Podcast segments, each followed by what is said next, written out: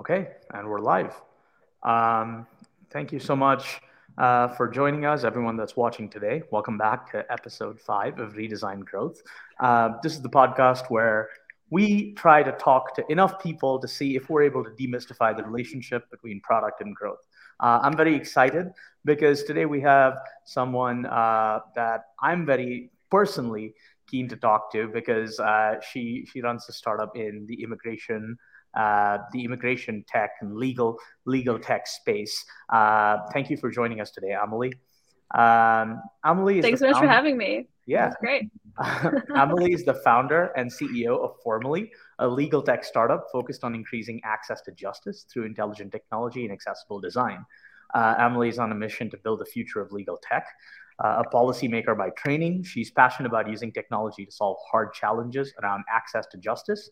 Uh, she serves as an advisor and a researcher around topics of legal technology, cybersecurity, and digital rights. Uh, so, truly an esteemed company. Also, you'll notice that uh, we've had a co-host change. Uh, I want you to, uh, I want everyone to say hi to my new co-founder, Shruti. She is um, she is the co-founder of Trymata, and she'll be joining us on this interview.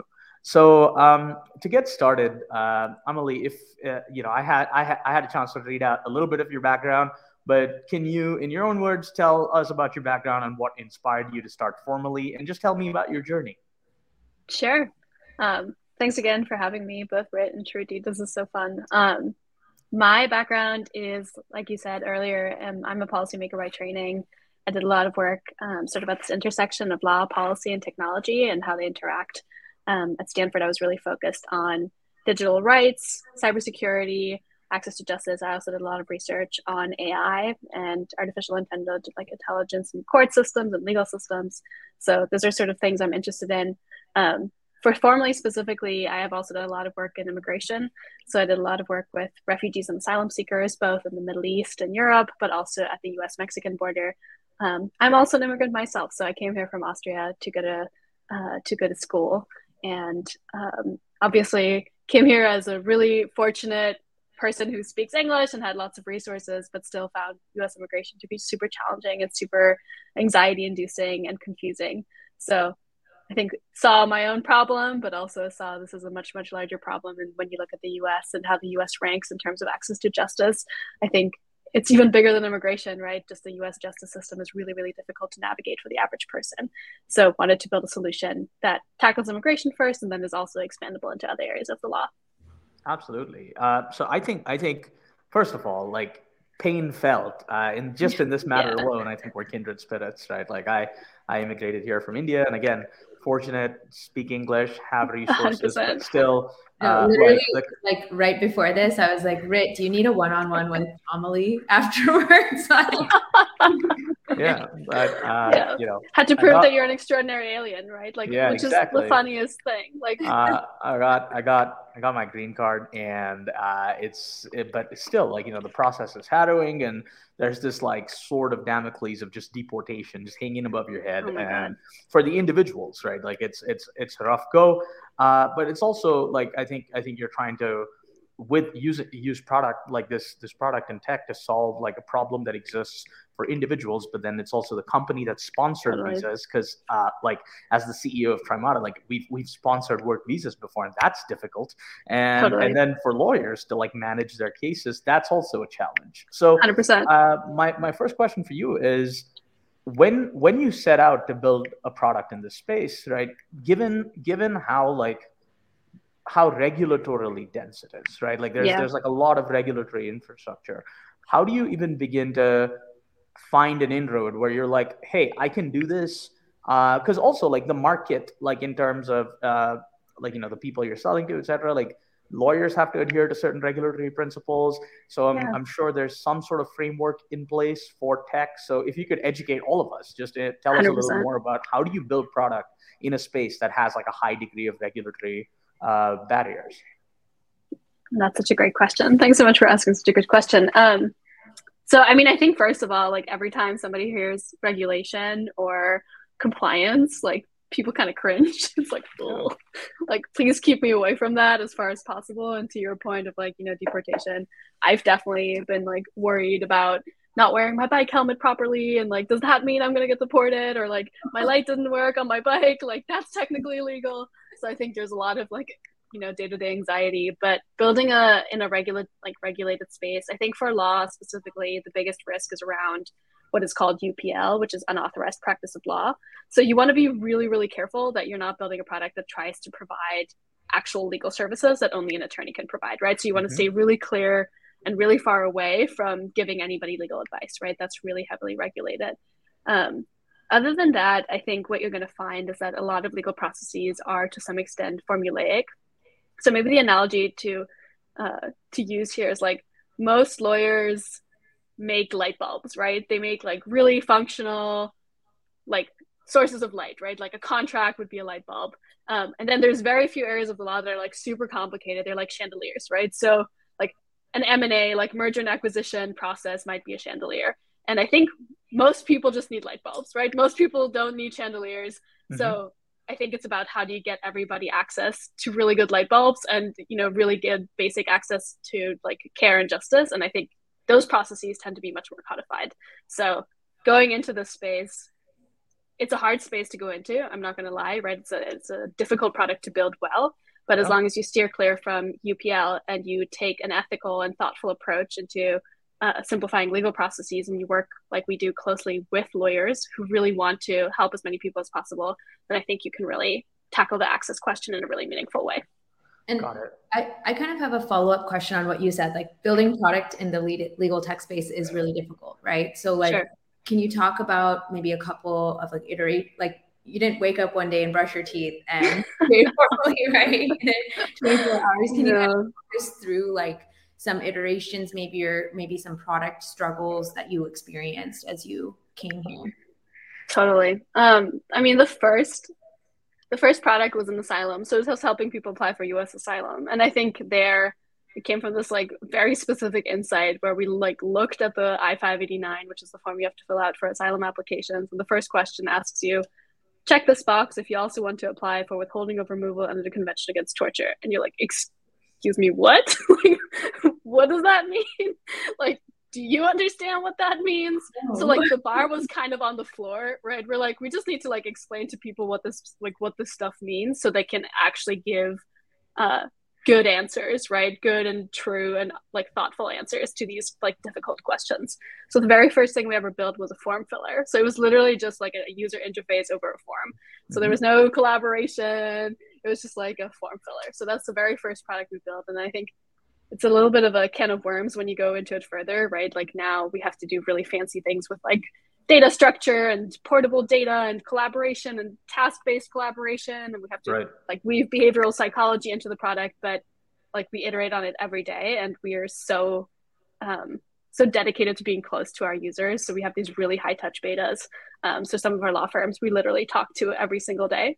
Mm-hmm. um, and the same is also true for like companies and users. So i kind of jump on every opportunity i get to talk to more users to really understand like how do they interact with the product what are their pain points how can we like redesign it to you know get it where it needs to be right um, and and so I think I think also you know and, and we'll move I promise we'll move away from regulation because I don't want anyone else to cringe. That's great. But but like when when you have right like when you have the regulatory framework like there's this ethos at least as a startup and, and definitely in the valley right of hey I you know I, I move faster and break things right. Oh, uh, but don't do but that. I don't think you really I don't think you can really break things like I, or or or the price of breaking things is pretty high when you're talking no, about immigration back. Yeah. So, um, in terms of in terms of like iterating, etc., right? Like, what what do you see as as like the north star when you're conceptualizing like new features, etc. And then how do you how do you scale that out? Because like the you don't really have the luxury to like roll it out, see how it does, pull it back if if it blows totally. up, right? Like because the consequences are pretty high, like the stakes are higher. So how do you how do you do that? Yeah, such a good question. Um, we have to be extremely intentional and careful about having checks and balance in place at every single step of the rollout, right? So, what that means is that from day one, nobody ever used formally without the assistance of a bar licensed, credible attorney, right? So, right. that's a really great way to ensure that everything that comes out of this product is double, triple, quadruple reviewed by an attorney who has tremendous experience and can actually provide legal advice, right? So right. I think that has helped us steer mm-hmm. clear from the ethics question a little bit further. Um, that being said, we still have to be um, really intentional at this point, right? Making sure that everything we roll out is safe, is secure. So that's why we bother with these really long betas. And that's why we make sure that um, we're not sorry, somebody just opened the door here. I don't know what's happening, but um, wanted to make sure that we have intense betas where we get feedback all like all the time, and we actually involve a lot of our beta clients in the design process itself. So it literally starts on Figma, right? It starts in the conversation, which then turns into a Figma frame. That Figma frame goes through a bunch of iterations, and then like we finally ship it to dev. Um, and then even then, you know, it goes through iterations, but it is a very iterative process for sure. Um, so, so uh, I, I, like I said, I promised we'd move away from regulation. So moving away from regula- like regulatory, like the pressures of regulatory infrastructure, right? Um, you have you have like three distinct uh, use cases or like three distinct like customer personas that you service. You have like you know the companies yeah. that that are applying for visas for their workers, right? Like you have the workers themselves are like they are the petitioner uh, or, or the petitionee, I guess. And then you have like your, your the, the lawyers, right? And um, the if you could if you could just just for the audience so we can kind of talk more specifically about products and stuff just tell us like as, as simply as possible like what uh, like what are the specific pain points that Formally solving for these people yeah. and then, then we can kind of get into talk no. a little bit more about how you think about problem solving in general yeah. No, that's such a good question. So, three stakeholders. We actually have to design out three totally different dashboard experiences that are optimized for each person, like each stakeholder's needs, right? So, as an individual, mm-hmm. what you crave going into US immigration is clear guidance. I need to understand my options. I need to understand what I need to provide, right? How much is it going to cost? How long is it going to take? What's my role in it? is anything happening like please like guide me through this as like as thoughtfully and in as much detail as possible right so that's actually where we leverage behavioral psychology in a really cool way right like we onboard everybody through this flow that allows us to customize their dashboard based on how they like to do work right so we ask you like are you somebody who powers through or are you somebody who likes to do one bit at a time? Are you somebody who knows a ton about immigration or are you completely new to the space? So mm-hmm. we can mm-hmm. actually adjust their dashboard and task experience based on their onboarding flow, which is kind of cool. So that's what they need is like clear guidance, transparency, visibility. Like they want to know everything's okay.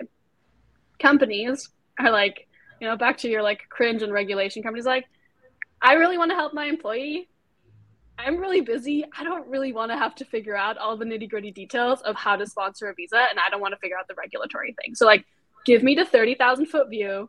Like, let me know everything's okay. Give me high level tracking, right? Tell me what I need to do, if anything.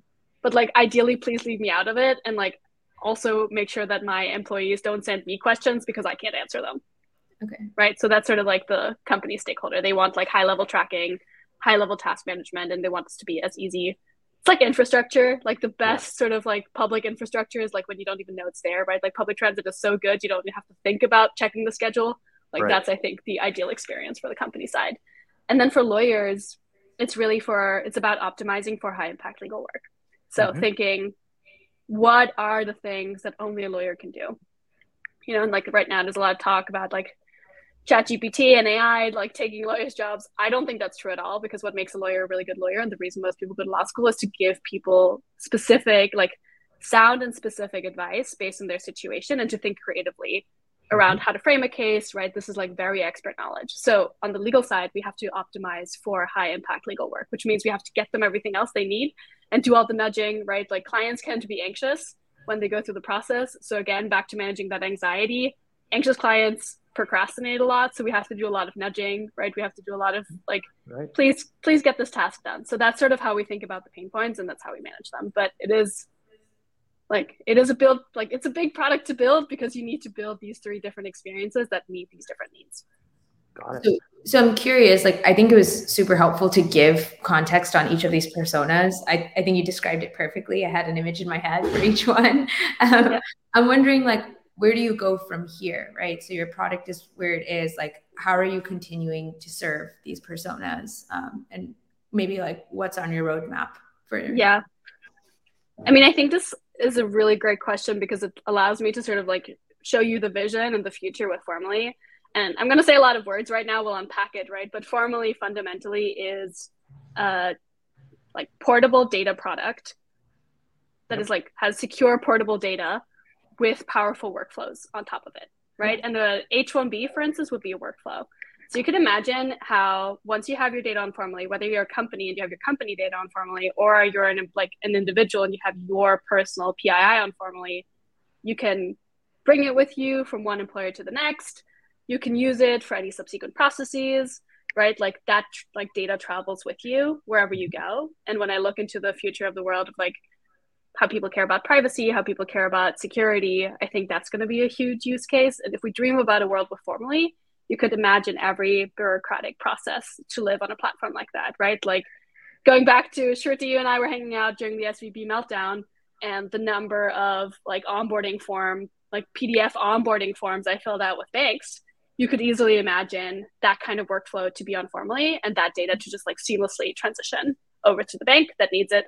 Um, that data has been verified, and just like send it off, right? So I hope that lets you see it. Like fundamentally, this is a structured data right product more yeah. than it is like anything else. So like the immigration legal tech space is like your beachhead, but then after that you're looking to just be totally. like, hey, whenever I need to fill out a bunch of forms and like I'm dealing with some forms, information, contracts, right? Like whatever you need to work with someone. So it's more similar to like you know in the startup world this might make sense to you like carta right where you can sort of work with a lawyer and with your like your investors are on there like any party can bring somebody onto Carta, right. but it's mm-hmm. sort of like the dedicated workspace for that data. So think about that for more general legal information. Right.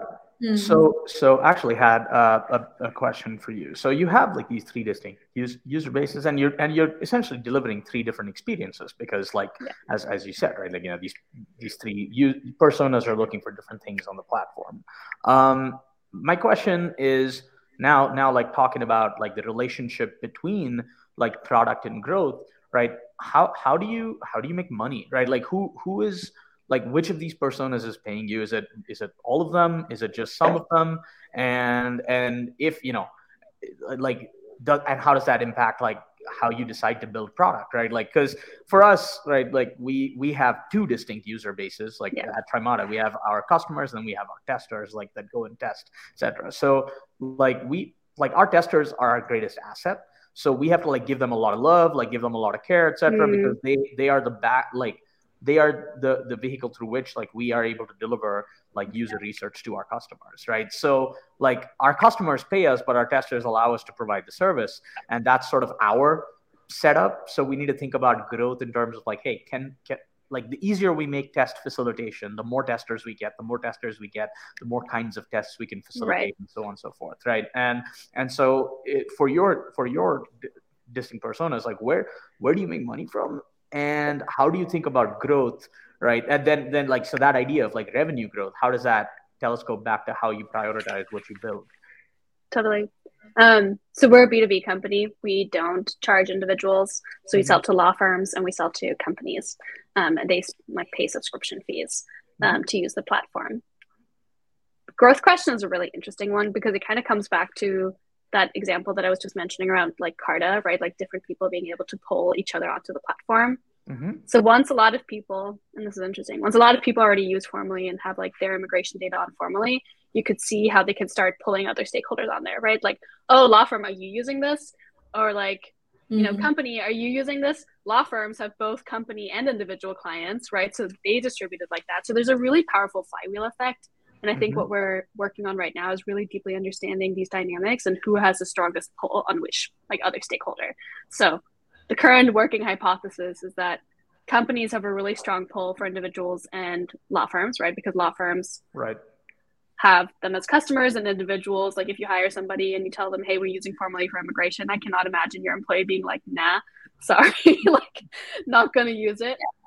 Um, and then individuals have actually a strong pull at scale, right? So mm-hmm. once enough people have their data on formally, their immigration information on formally, you could start to see how that's going to pull the others onto the platform. So this is going to be a really cool like thing to continue like keeping an eye out. But that's how we think about sort of exponential growth is that these parties can start to pull each other onto the platform. Mm-hmm.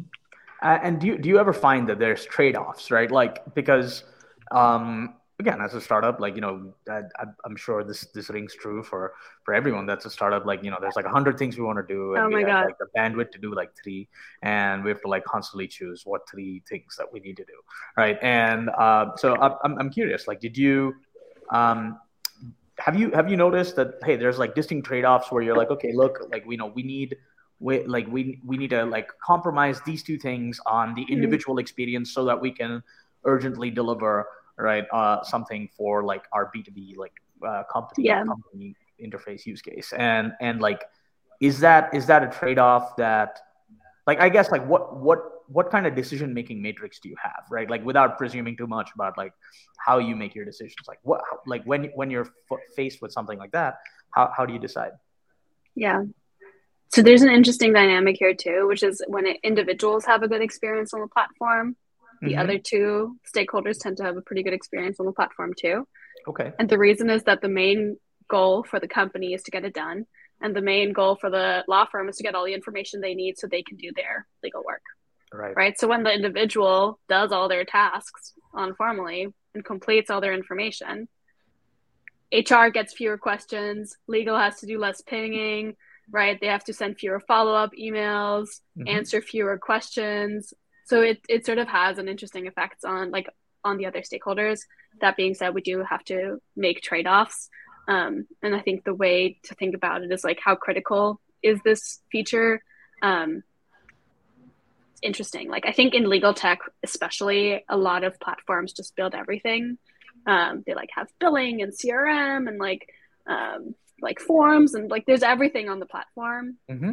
And I don't think we take that approach, right? We're like, right. what are we really good at? And like, which part can we really deliver on that is different from the other providers? And then for the other aspects, we either, you know, guide people through that to another platform or we look for integrations. So I think we, we try to be super disciplined about what do we actually need to build that will provide a magical user experience and how do we find those magic moments and really build on those magic moments, right? So for law firms, for instance, it's a magic moment when instead of having to onboard somebody by like sitting on a call, walking them through, sending them emails, sending them a documents folder, putting them into the CRM, putting them into the case management system, following up with them, assigning them a, like there's a whole huge thing they have to do right yeah. now. If they're on the platform, they literally enter the name, the email, and the case type, and we onboard that person. Right yeah. That's magical right? That's a magic moment. Like you didn't have to send a single email. You didn't have to do a single thing. You like entered three pieces of information and we took care of it. And that that like case is not a problem for you until they actually have completed the tasks that you need to do your right. high impact legal work. Do, do you have like any to anyone listening here who is trying to also build product and serve multiple personas like do you have any advice um, based on i know things you may have learned so far? Yeah I mean, I think like really listening through what people say they want is a really important skill. I feel like, right? Like people say like I want this, this, this, and this, but then they behave in a different way. So getting really good at asking follow up questions. Again, being super close to your customers, seeing how they behave, right? Like how are they actually behaving on the platform versus what are they saying, right? Like people told us we really want billing and i don't actually think that's true because i don't think billing is the biggest pain point right now so we were like okay i think we can like put billing further down on our stack ranking mm, beautiful sure. right didn't have to build the billing infrastructure so yeah. i think my advice would be to like listen a little bit between the lines and like watch out for behavior before you jump onto like new feature requests really like immediately mm-hmm. Um, and and so something that was really interesting to me that, that you said about um, like you know the the individuals right? Like if the if the individuals are happy uh, the emergent phenomenon is like you know the companies and and the legal firms are happy. Um, so around that do you do you go ahead to like build like essentially like a, a, a like a product success model that's centered around like the the time to task for like individual happiness like you know like that, that like the the person that is the applicant themselves right like do you do like is that is that your north star where you're like hey like we are laser focused on making sure it's super easy for Rit to get all of his immigration yep. data in there. And and we know yeah. that if we do this, every feature has got to move the needle on reducing Rit's time to fin- finishing up his like whatever, like you know, his data yeah. Essentially, right? Um, and and I I think like I would I would be really keen to hear like how how do you define uh, product success? Like, is it measured as viscerally, or how do you, how do you know when something's working or something's not? Yeah, I mean, it's hard. You know, we're still an early stage company, so I think like those metrics, candidly, will evolve. But you know, mm-hmm. those are things that we're looking for, right? It's like how how good was Rit at getting all this data into this platform, right? Like how fast did he complete it? Like how many times, how many takes did it like take? What was his experience? Like what he recommended? Like did the lawyers tell us they had a good experience? Like right, like you sort of have to like listen for that qualitative feedback but I think especially at scale, having really strong metrics is right. absolutely critical, right? So I think then we're going to look for things like how much time did the lawyers spend on the case, right? Like how right. hard was that? Like how many tasks did they have to do on a different platform, right? Like how many mm. times did they move off of formally and over to email to do something, right? So there's like interesting things you can measure. Um, so yeah, I mean, I think we're we're gonna like keep iterating even on the metrics, right? As right. we see sort of which metric is most telling. Yeah. Um, but those are like those are the things to look for. Absolutely. I mean, I, I think I think you're hitting on something like that's you know, th- this kind of came up in uh, episode two. We spoke with Rob Asseron. He's like an old guard in the research world, right? And and you have people that are, uh, you, you, know, they, they have like whole research teams, like dedicated right. research and measurement and things like that, right? And and uh, but but it, like our first episode, Tim and I had a conversation uh, about just how like it's not possible, right? Like if you're if you're a startup, an early stage startup, you don't your fir- your first key hires is not a research team, right? Like that's not that like that's not even in like your second set of that's not even a thought that crosses right? like, so but, but there is uh, like notionally the sense of like hey i want to build products that move like you know they essentially like move me towards my end goal and I right. and I think what's interesting is, uh, you know, with an early stage company, like you, you have a sense of, hey, like I like you know I would like to be measuring all of these things, but I don't have the luxury to,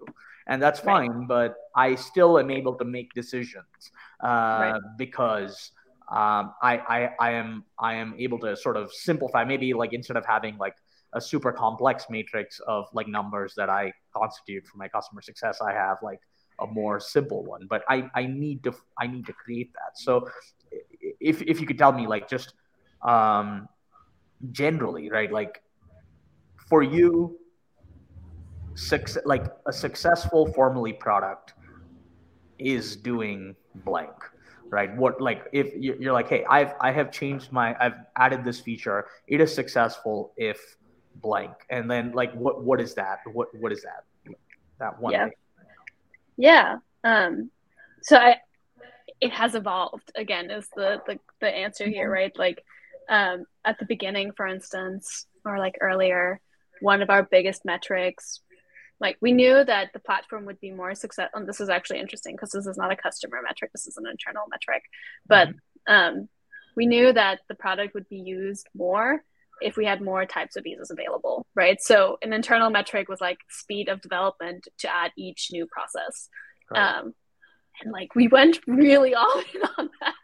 You know, we're like, if we can like, and, and it's cool because we shrunk like, I think the first O1A process took us like close to three months. And then the last visa type we built took us three days, right? So that's pretty cool, like to see sort of like how that metric has evolved. Mm-hmm. So you know that was for like the dev stage like the very early like can we actually get users on the platform i think like like you said now i think the metrics are going to be much more on the legal stakeholder side like how much time did you spend on a case on formally versus a case off platform right right it's still challenging because law firms don't always have good data on that. When i and when i say like not always like often they don't. Right. so it's hard to establish a baseline. Um, so we're working really hard with them right now to like establish a good baseline so that we can have really good metrics around that. Um, but i think the other metrics that i mentioned right like how fast did an individual complete their information? How long did it take them to sort of like get through the initial onboarding flow? Um, how quickly did it move through the attorney's pipeline and there we're already seeing some really encouraging trends right where a lot of times when and i don't know if you experience this actually right like when i work with an immigration attorney I think I was inactive, and I'm not joking, mm. for like 17 months because wow. I was just like, I don't know where to get started. Like, this is good stuff. I don't actually know where I'm supposed to get started. And then every right. time, like, I mustered the sort of like motivation to finally try to spend time on my immigration case. I was like, I have no idea where to start, and I'm already confused. Mm. So that's actually one insight that led to us building the like, how much time do you have today? Like task helper. Right. So I was like, I want to help you get something done, even if you only have 10 minutes. Okay. Interesting. Awesome. So like interesting yeah. like insights in the product. Yeah. I really like that. Yeah. Yeah. Um, so like just just thinking about like general like like moving away from from like product specifics to talk about like general sentiments uh, as an entrepreneur, right? Like I can tell you, like at, at like at, as CEO, like I've had for me personally, like a metric, like hey, I this is what I want to get done or fix, like this week or or like next week or or like this month, right? I and um, sometimes that stuff is just completely orthogonal to the product, right? Like it's like it's not even product related, right? It's it's like, hey, I need to whatever. I mean, in fact, just recently, we are the co-working space we're in is dissolving. So I'm like out looking for a new co-working space. Uh, so you know, and, and this is this you know takes time out of my day, and and uh, Wait, are you saying that it's not always glamorous to be an early stage startup CEO? Oh, are you saying you have glamorous. to like deal with the stuff that like nobody else wants to do? Yeah, yeah. My, my favorite joke is they're like, "Oh man, like how do you how do you get CEO?" And I'm like, "Oh, you just forty five bucks. That's what it costs to file in Delaware." like you know, it's it's easiest easiest damn job I've ever gotten in my life. It um, hard, easy to get, hard to keep, maybe. Exactly. Yeah. yeah. Uh, but but so you know, as a, as an entrepreneur, right? Like, especially as like a founder, like you have you have to like think about product and like I, I love I love working on product. Like I, I I'm like very passionate about the product we built, but sometimes I feel like I love it so much that I spend too much time thinking about that as opposed to like dealing with other stuff right? Yeah. And um, for like, how, how do you?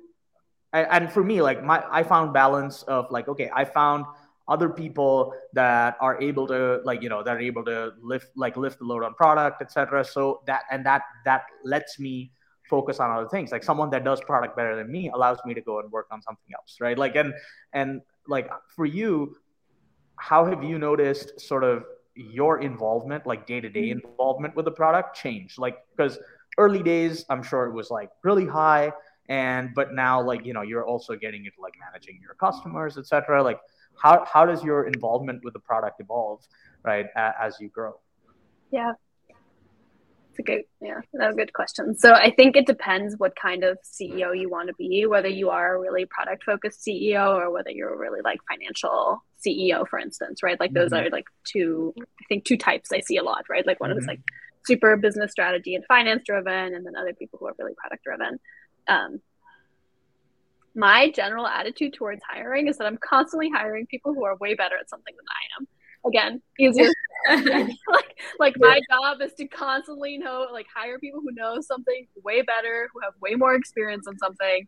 Um so i i think it requires a lot of self-awareness right? You need to like yeah. know like what are you actually good at? What are you not so good at? Um I love doing and like also what do you like to do and what do you not like to do, right? Yeah. Like, what feels like it drains you and what feels like it gives you energy. So what is that for you, by the way? I think product is a big thing that gives me energy, right? And like high like high touch relationships with customers okay. give me, I think, the most energy, right? So hearing from them like about their problems, about their struggles, like I'll sign up any day to yeah. talk to more customers, right? I'll take mm-hmm. any customer meeting I can get. Um, accounting, for instance, is not something I enjoy doing very much. So, I know, I know. So we hired an accountant, you know, and that's great. Yeah. like, love having an accountant. Best thing ever. Yeah. so like being self-aware. Oh, also like cold outreach kind of drains me too, right? So like I systematically teach somebody else on how to like, you know, help us build the list for cold outreach and how to do it. Um, I love products, so I'm still really involved with it. Is really the truth, and I think it's because I really I get I'm so obsessed with this problem. Yeah, um, I'm like a problem obsessed CEO as well, right? I'm like, right. I don't actually care so much like what our product does as long as it finally fixes this messy, messy, messy problem that people experience with like immigration and like law overall. So mm-hmm.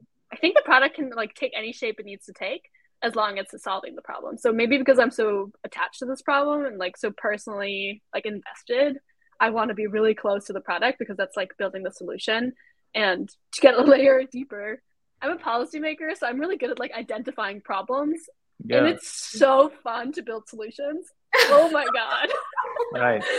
like you're like, there's this giant problem, right? Like a beautiful policy problem is like world hunger. And you're like, yeah, that's a big problem. Mm-hmm. You know, I get that. I get that energy from you, Amelie. Like I feel like I feel like I'll tell you about my day, and you're like, "Here's like six solutions, Shruti. Go at it." like go go go go go. oh. Um.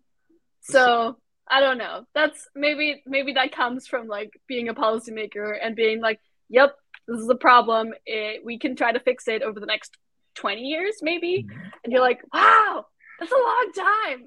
I need some things to change faster than that." So uh, I, I actually have a, a, a question for you, just ba- based on two things that uh, you said that I, I find pretty interesting, right? Like you you said you like to have like a high high degree of like customer customer conversations, and I think this is like a, a vital trait, right? Like uh, for early stage companies, because you're like trying to understand your customer, you're trying to understand your customer's needs, so on and so forth.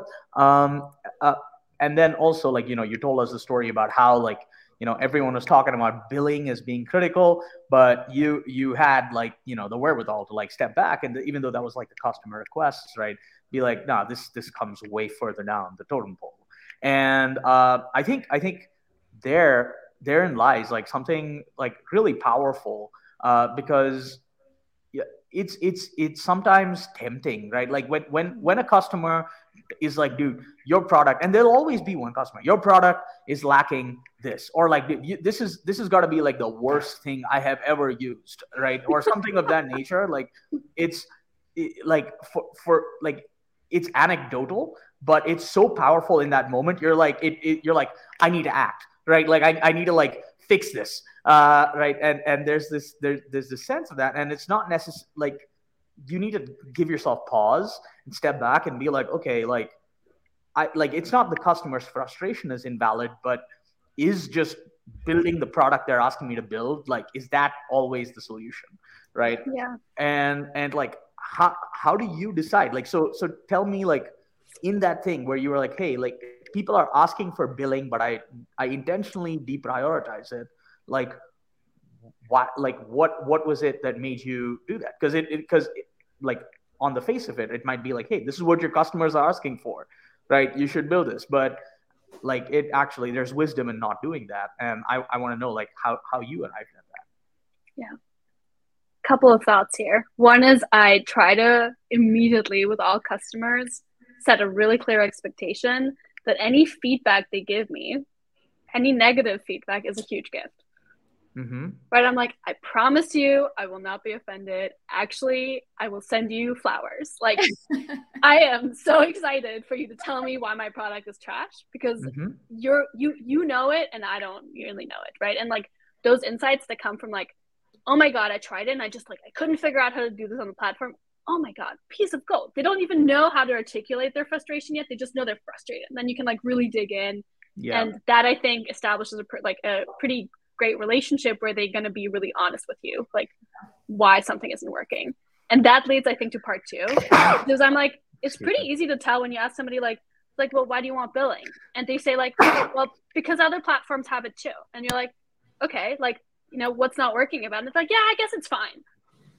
Yeah. But like, I would like it to be on the platform too. And you're like, okay, so like, you know, you you say you want that, but like, I don't actually like. If you have a really clear answer about like how you do it right now, mm-hmm. and it's not hugely, tremendously, insanely painful, then I think we can move on. You know, like you can still validate that. You can be like, great, like we'll put it on our roadmap.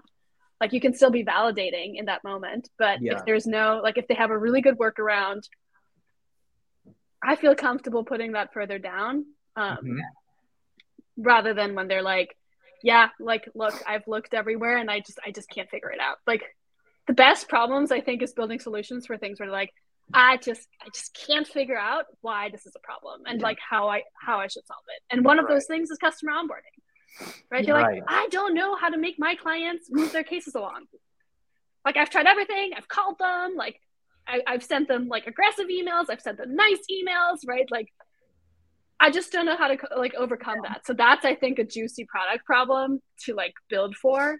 Whereas yeah. like oh, I want billing because like everyone else has it, I think is a way weaker reason to do it. Exactly. Yeah. I, I, I think I think that's I mean, that's a solid nugget, right? Like because there's like the the problem that's worth solving is not like hey like it's not like like hey like just get billing done because like you know that's hey I, we just we've come to expect legal platforms to have billing right, right? like is is just not as like compelling as hey like i have like a problem, like a product problem right. to solve. Yeah, um, yeah.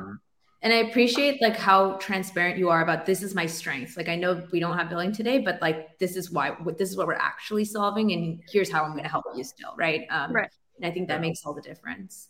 Um, so so it and and I have I have like a, a question for you, right? Like there, I mean, just just like with like companies, like law firms that come in various sizes, right? Like and uh, and their ability to sort of take on a platform. There, there would be like a sense sense of an enterprise customer, even in legal tech, and and like a non-enterprise sure. customer, right? Um, I'm, I'm, I'm curious, right? Like, because because when when we when uh, when we started selling like our what what was our usability testing product, and now we're selling both the product analytics and mm. usability testing products. Um, the the more upstream you go, right? There's like the the enterprises sort of make the procurement process more and more clinical right and yeah. then there's aspects of the like uh, like of the product and it could be something like you know SSO through Okta or or it could be uh, you know it could be oh we need we need like these five types of testing or whatever it is. Like it there's just this sense of like hey it's table stakes and our decision is very binary like yes or no like you have these things. If you do then we'll talk to you and understand how they work. If you don't have these things don't even talk to us right? And and like that's and that's always been like there's this barrier to entry of enterprise and it starts feeling like a lot of these features are table stakes uh, yeah. to, to even like play in those pools. And um I'm, I'm i'm curious like do you so for for Formally right where you like hey this is okay, we're going after law firms, but even after law firms and companies, we're going like we're targeting like this size. Like, how did you refine like your customer segment, and and and how much of that was because you're like, hey, this product value resonates for firms this size, but it gets obfuscated once you get larger and larger. It just depends on like how how in pain they are. I don't know. There's like a there's no better way to put it, right? But like, like if they're like, yeah, my solution's fine, they're gonna ask all sorts of bells and whistles. They're like, no, no, no, no, no. Like we are suffering, and if you can alleviate our suffering, like we're on board. Then you can usually yeah. negotiate everything else, right? Like we get hit with like security requirements, for instance. Like, right. you know, we had to fill out like so funny. It's called it's called a CAIQ. It has nothing to do with cake. It's not cute. It's not tasty. It's like a. 300 question security questionnaire, like designed for like cloud hosts right? It's like designed for like people like Google Cloud who have like 27 people teams who fill those out. So we got hit with one of those and you're like, oh my God. But what we just did with the customers, we had a really honest conversation. You know, we're like, this is how we're going to take care of your data. This is how we're like, you know, doing it. This is our plan for like getting there. And like customers that feel current pain with their existing solutions are usually quite willing to like go through it, right? And if something really is like critical, right? Like I, I would say like basic security, for instance, is absolutely critical for us. Then we'll like put the effort into actually building that into the product. Um, yeah, but like the customers that really need a solution usually are quite quite willing to adopt something that doesn't have everything they've ever imagined and dreamed of, but um, solves the core need. Right. I, I have like more of a personal question, if that's okay. Um, I wanted to ask you like how do you like balance it all almost? Like how do you stay two questions right? Like how do you stay motivated? Because you talked a lot about the iterations that you've gone through and sounds like you've hit failure you failed fast. How do you sure. mentally manage that right for mm-hmm. anyone else who wants to go and build product? Um, and then how do you find balance in your life? Because you are a problem solver it's loud and clear and I feel like you dream about Formally. Like that's for sure. Every day. Sometimes they're like beautiful, beautiful like dreams, and sometimes yeah, when you're sleeping, yeah. so wanted to get more clarity there.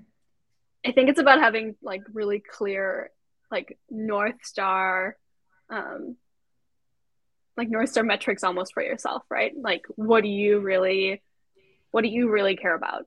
And then optimizing the like everything else around that. Although I'm kind of skeptical of over optimization, which I know is a big thing in Silicon Valley. But I think I'm like back to like the question earlier, right? Like I think I'm really obsessed with the problem. So as long as I'm working towards solving this really meaningful problem, I think I have the like sense of purpose and the sense of meaning, which is really important to me. And then I think on the other hand, I'm somebody who's like insanely curious and insatiable when it comes to learning. Like yeah. there's no better way to put like put it, right? So yeah. as mm-hmm. long as I'm in a role where I'm like constantly growing and learning new things, and I, I can guarantee you those can be like fun things to learn or they can be painful things to learn, right? But like you're growing and you're learning new things. Perfect, right? Like a CEO, you have to do everything. So you have to touch product, you have to touch finance, yeah. you have to touch fundraising, like end management, uh, marketing, right? Like and that yeah. gives me so much energy.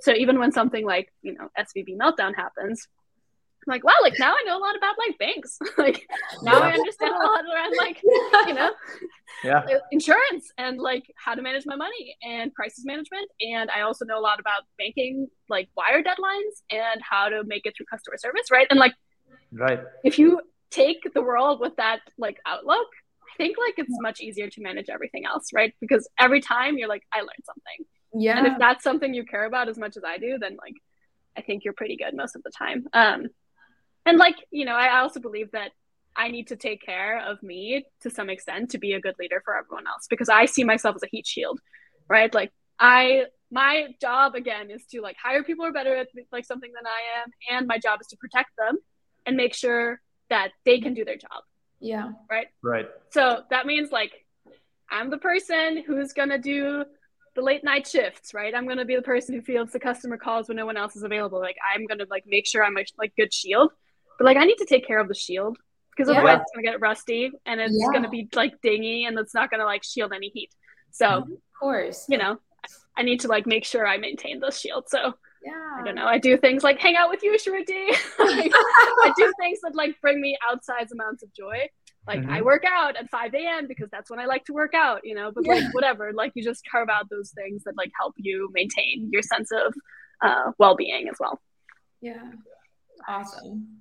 I mean, that I think I think like, you know, the the the idea of like a heat shield, like, you know, that you're you're you are like the like you know not not not parental figure but but like you know you you are the protector like you're the champion of your team and and like you want to make sure that everyone on your team is performing well. Like you're, you're to hold their feet to the fire like internally but externally you're like hey i'm i'm here to bat. Like we we yeah, we'll keep going this thing forward. And i think i think that's a solid solid ethos.